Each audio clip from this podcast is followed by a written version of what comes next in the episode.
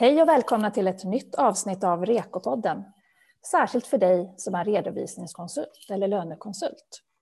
Idag ska vi prata om bokföringslagen som gäller för alla bokföringsskyldiga oavsett storlek på företaget. Ett aktiebolags bokföringsskyldighet inträder samma dag som aktiebolaget blir registrerat hos Bolagsverket. Jag som leder samtalet heter Pernilla Halling och gäst idag är Eva Törning som inte bara är redovisningsspecialist på Grant Thornton och en av Sveriges främsta experter inom redovisning, utan nu även en rutinerad poddare. Varmt välkommen för fjärde gången till Rekopodden, Eva. Tack så hemskt mycket. Alltid lika skoj att podda. Det låter bra. Eh, och du är ju också aktiv i FARs expertnätverk, FAR-aktiva. Och eh, du har en, skrivit balansartiklar och eh, medverkat i många olika sammanhang. Så ett stort tack för det också, Eva. Tack. Ehm, och vi har ju tidigare poddat med dig kring väsentlighetsprincipen kontra förenklingsreglerna i K2 och frivillig tillämpning av huvudregelverket för mindre bolag. Och nu senast redovisning i coronans tid. Men som sagt, idag ska vi prata om bokföringslagen ett kärt ämne för dig, Eva, eller hur? Ja, det är det. Låter bra. Och eh, med mig i studion har jag även Camilla Karlsson som är auktoriserad redovisningskonsult på FAR. Välkommen du också, Camilla. Tack så mycket. Eva, du brukar ju påtala vikten av att hålla bokföringen igång och beakta tidpunkten för bokföringen. Vad menar du egentligen när du säger hålla bokföringen igång? Jag brukar likna bokföringen lite grann som färskvaror, att den är ju bäst när den är färsk. Om man väntar för länge med att bokföra så blir den ju möglig och inte så användbar. Ehm, det handlar ju egentligen om att man måste tänka på när bokföringsplikten infaller och det gör den ju när man, när man faktiskt gör sin affärshändelse. Exempelvis en snickare som hämtar ut material för ett snickerijobb och hämtar ut det på byggmarknaden, då får han en följesedel med sig när han går ut. Och när han då lämnar byggmarknaden så har ju faktiskt bokföringsplikten inträffat.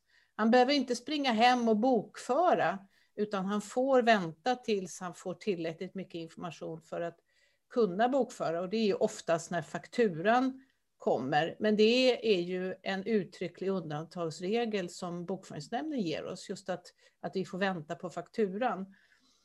Ehm, och att hålla igång bokföringen, det är ju faktiskt att bokföra löpande hela tiden. Då får man ju också bra underlag för skatt och moms. Men man ser ju också hur företaget faktiskt går. Om man inte håller igång bokföringen så kan det vara att man faktiskt bokför för sent eller inte alls. Och då kan det vara ett bokföringsbrott. Och de instanser som oftast anmäler för bokföringsbrott, det är ju konkursförvaltare och Skatteverket. Och I sådana här tider som vi är i nu så är det ju större risk för konkurser. Och Skatteverket är ute och granskar omställningsstöd, så att risken för anmälan ökar ju. Men samtidigt så är det ju en ännu större nytta med en bokföring som både är aktuell och periodiserad. Det har vi ju berört i en tidigare podd, eller hur Camilla? Mm. Det här med att periodisera löpande, det är ju faktiskt en rätt så intressant fråga och det är otroligt viktigt, precis som jag nämnt tidigare också. Vi har ju till exempel förenklingsreglerna i K2. Här kan man ju fundera på, är det så bra att använda de här förenklingsreglerna att inte periodisera återkommande kostnader till exempel? Så här vill vi faktiskt skicka med att försök att periodisera kostnaderna, men det är också viktigt att ni kommer överens om med kunden vilka beloppsgränser som gäller för periodiseringar av kostnaden, vilket man även nämner i REKO till exempel. Men eh, vad är det då som krävs för att något ska anses som bokfört? Ja, det är väldigt tydligt i bokföringslagen. Det står där att eh, Bokföringen ska vara gjord så att affärshändelserna kan presenteras i den ordning som de har tillförts i systemet. Det är oftast den kronologiska ordningen, men sen ska de också kunna presenteras i en systematisk ordning. Och med systematisk ordning innebär att jag har klassificerat affärshändelsen efter ett konto. Är det en kostnad eller tillgång? Är det en intäkt eller en, en skuld? Eh, bokföringslagen innehåller ju krav på ganska mycket upplysningar i en verifikation. Och de, det kravet syftar ju till att jag ska ha tillräckligt mycket information för att kunna klassificera affärshändelsen utan att behöva ha varit med och gjort den. Om något ligger bokfört på ett obs-konto, då betyder det att jag inte haft tillräckligt med underlag för att kunna klassificera just den här affärshändelsen. Det som är på obs-kontot är ju därför inte, faktiskt inte bokfört.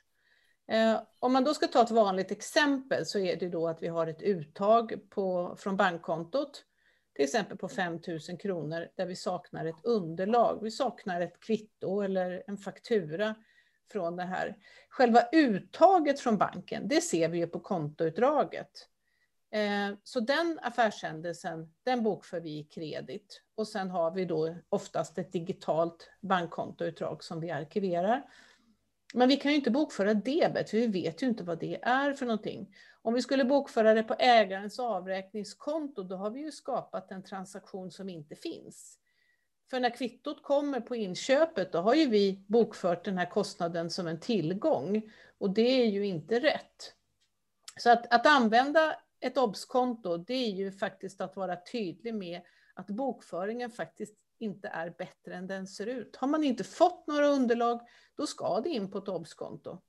Nu är det ju lite förvillande, för obs-kontot ligger bland periodiseringsposterna i bas. Så man kan ju lätt tro att någonting är bokfört. Eh, förr i tiden så låg den på konto 9999 och det var ju väldigt tydlig indikation på att det var någonting som var lite galet när, man, när det, det låg någonting på det kontot. Men som sagt, obs-kontot, då är det inte bokfört. Okej, eh, men Camilla, om, om en transaktion då är bokförd på ett obs-konto, hur ska jag agera som konsult? Ja, här är det väldigt viktigt att konsulten verkligen är aktiv och ser till och eh, verkar för att kontot på obs-kontot ska nollställas löpande. Så här ska man ju vid varje månadsslut skicka en specifikation till kunden så att man faktiskt kan bokföra affärshändelsen. För det är ju precis som Eva säger att affärshändelsen är ju faktiskt inte bokförd. Så att, eh, viktigt att vi hela tiden är proaktiva och ligger på kunderna så att vi får affärshändelsen bokförd på rätt konto. Men vem är det då egentligen, eller slutligen, som har ansvar för bokföringen? Ja, om det är en enskild firma så är det företagaren som har hela ansvaret. I företag, I företag som är ett aktiebolag till exempel, där är det ju styrelsen som har det övergripande ansvaret. Och eh, här har ju faktiskt de det yttersta ansvaret att man bokför transaktionerna korrekt. Men sen är det väldigt viktigt när man hjälper till som redovisningskonsult att man hjälper kunden att följa de lagar och regler som gäller. För det är faktiskt det ansvaret som vi har som redovisningskonsulter också. Eva, eh, du nämnde innan tidpunkten för bokföringen. Ehm, när ska bokföringen vara fullgjord och finns det några undantag? Ja, alltså vi har ju lite strängare regler vad gäller kontanta transaktioner. Eh, för kontanter är ju lättflyktiga och de är svåra att, att följa upp i efterhand. Så de ska ju vara bokförda senast påföljande dag då man utför arbetet i verksamheten. Så om vi har en butik som är öppet måndag till lördag så innebär det att transaktionerna under fredagen de bokförs på lördagen medan lördagsförsäljningen de kan vi vänta med till måndag. Man behöver inte jobba på söndagen då. Nu har vi ju inte så många kontanta transaktioner längre och med pandemin så har ju ännu fler företag gått över till att bara ta betalning med kontokort och Swish. Och det här är ju inte kontanta transaktioner enligt bokföringslagen, men de omfattas av kontrollagstiftningen om kassaregister, så man måste hålla ordning på att det liksom är två olika delar. Ehm, andra transaktioner än kontanta transaktioner, de ska bokföras som det står i lagen så snart det kan ske. Och här har ju bokföringsnämnden kommit ut med lite frivilliga lättnadsregler om att eh, senare lägga. Men om vi börjar från början så är ju att huvudregeln som jag sa alldeles nyss är att bokföringen sker när affärshändelsen har inträffat. Och om det inte är en kontant transaktion så är det ju så snart det kan ske. Och här så säger ju Bokföringsnämnden, som jag också nämnde då, att det infaller då när man har tillräckligt mycket, tillräckligt bra uppgifter för att kunna bokföra affärshändelsen. På den här följesedeln som snickaren fick från byggmarknaden så fanns det säkert inga priser med, så då gick det ju inte att bokföra och inte heller någon moms. Men oavsett om den här följesedeln innehåller priser så får vi alltid vänta in en faktura. Men då måste vi hålla koll på att fakturan verkligen anländer så att vi kan bokföra affärshändelsen. Och här pratar ju Bokföringsnämnden om god affärssed. Så att det går inte att låta bli att bokföra någonting bara för att vi inte har fått en faktura, utan då får vi ligga på. Eh, sen, så säger, sen så får ju alla företag senare lägga bokföringstidpunkten till 50 dagar efter månadens slut. Och det är för att tidpunkten hänger samman med momsdeklarationen. Men det, det, är bara själva tidpunkten när man bokför. Det handlar inte om när, i vilken period man bokför affärshändelser. Vad ska man då tänka på om bokföringen senare läggs? Ja, man kan ju inte senare lägga allt. Kontanta in och utbetalningar, de ska ju bokföras dagen efter. Men sen så sätter ju Bokföringsnämnden ett krav då på de företagen som vill senare lägga bokföringstidpunkten. Och det är att det ska finnas verifikationer, de ska ordnas i takt med att de mottas eller att man sammanställer dem om man genererar kundfakturer till exempel i avvaktan på bokföring. Så att man vi, ska ju gärna, vill ju, vi vill ju gärna att man sätter in dem i en perm eller att man ordnar dem digitalt på ett sådant sätt att det är ordning och reda innan bokföringstidpunkten. Mm, här är det ju viktigt också att redovisningskonsulten gör den bedömningen att det är god ordning på det materialet som vi får in. Och ibland kanske det faktiskt måste vara så att vi måste begära in materialet allt oftare så att eh, vi kan hjälpa även kunden här att hålla ordning på sina räkenskaper. För det är ju faktiskt det som är viktigt. Bokföringslagen utgår ju alltid från att verifikationer ska upprättas i nära anslutning till en affärshändelse. Så saknas det en mottagen verifikation eller någon uppgift som ska framgå på verifikationen så ska det kompletteras med den saknade uppgiften. Även uppgifter som inte är fullständiga verifikationer, till exempel följesedlar med mera, de ska ordnas löpande. Hur ordningen ska upprätthållas beror ofta på hur de olika systemen är uppbyggda och hur bokföringen hanteras. Så att det här är väldigt mycket, viktigt att vi faktiskt kan, precis som Eva säger, att vi kan presentera dem i registerordning och i systematisk ordning löpande. Och att man eh, bokför varje redovisningsperiod för sig. Så att man, eh, man hänför till rätt månad, även om man har en, en kvartalsbokföring. Eh, alltså att man, man eh, tidsmässigt bokför varje kvartal i ett svep så är det fortfarande så att transaktionerna ska hänföras till respektive månad i kvartalet. Så, så företagen har alltså möjlighet att senare lägga sin bokföring. Men framgår det någonstans när en transaktion är bokförd? Eh, ja, både ja och nej kan man väl säga här. Eh, sker redovisningen helt manuellt, ja då är det inte säkert att det framgår för då har du ju inte den här loggen egentligen. Men kör vi det en databaserad redovisning, ja då framgår det via behandlingshistoriken. Och vad är då behandlingshistorik? Ja, behandlingshistorik är ju som en slags loggbok egentligen. Här visar den ju alla bokföringsposterna som har tillförts bokföringssystemet. Den visar även på klockslag, datum, vem det är som har gjort den. Så att det här är som en typisk loggbok egentligen kan man säga. Och eh, behandlingshistorik är också ett krav enligt bokföringslagen så att det ska finnas eh, i bolagets eh, räkenskapsinformation. Och här är det ju väldigt enkelt i en datorbaserad miljö att gå in och titta i behandlingshistoriken och se när man faktiskt bokförde. Eh, så när är då alltså en transaktion bokförd? Ja, en av de viktigaste paragraferna, den är så viktig så den är tidig i bokföringsvägledningen. Eh, där står det att man ska bokföra på ett varaktigt sätt.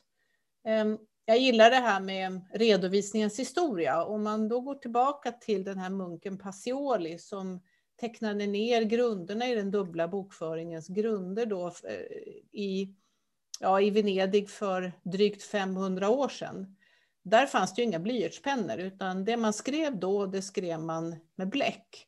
Och om vi då är i en manuell bokföring, då ska ju allting vara i bläck.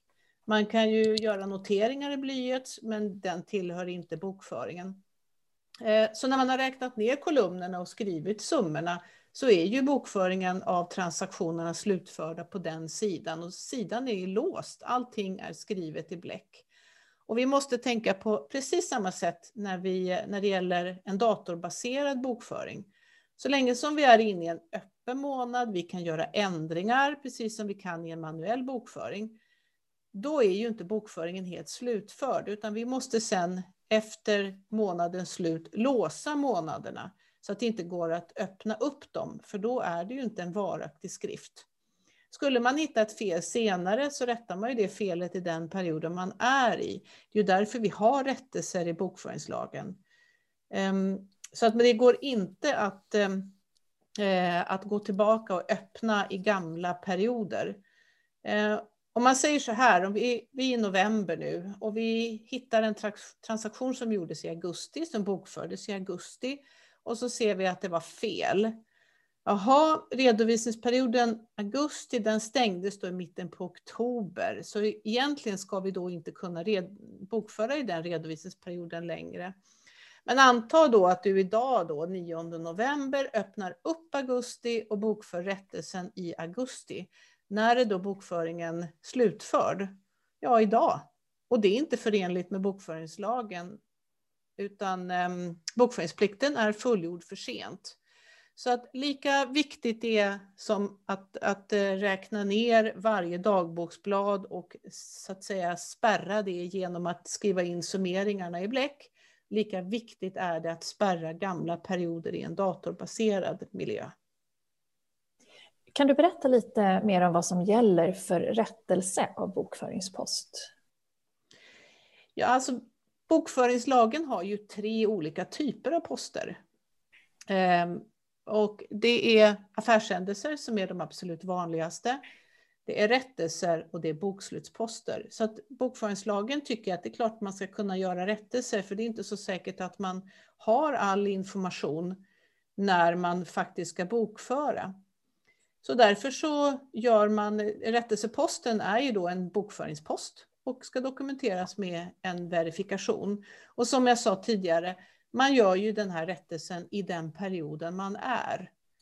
Eh, och eh, det är i den perioden som felet upptäcks. Men det är väldigt viktigt också att man tänker på att när man gör den här verifikationen över rättelsen, att man är tillräckligt tydlig med vad man har rättat och varför. För när man väl börjar rätta saker, och det har vi sett på många ställen, Camilla, då blir det ofta att jaha, nej, men nu tänkte jag fel och så rättar jag igen och så rättar jag igen och så är det jättesvårt att följa. Men även en bokföringsorder ska ju innehålla all information som bokföringslagen ställer på en verifikation. Camilla, vad ska då redovisningskonsulten tänka på vid rättelse av en post i bokföringen? Ja, det är precis som Eva sa här tidigare. Det är viktigt att vi rättar i rätt period. Och är det så att jag redan har rapporterat den här perioden till min kund, ja då måste jag informera om de kompletteringarna som jag har gjort i redovisningen för företaget. Här ska också kunden då bekräfta sin, eh, på ett spårbart sätt att man faktiskt har förstått den här rättningen, hur det har påverkat bolagets resultat och ställning. Och det här framgår faktiskt också i REKO hur man ska hantera just den här typen av rättningar och dokumentation till eh, uppdragsgivaren. Camilla, jag har en fråga här till dig. Eh, får ni mycket frågor till FARs medlemsrådgivning om det här? Om rättningar? Eh, ja, periodvis kan vi, får vi faktiskt det och ofta framförallt inför examen för de som ska skriva provet. Där brukar de faktiskt fundera rätt så mycket kring eh, rättelse av bokföringsposter. Så det, det är jättebra tycker jag att man verkligen vill göra rätt från början när man går in i, i sin profession som auktoriserad redovisningskonsult. Mm. Och hur är er uppfattning generellt? Är man, känner man till vad som gäller? Hur, hur är kunskapen där ute?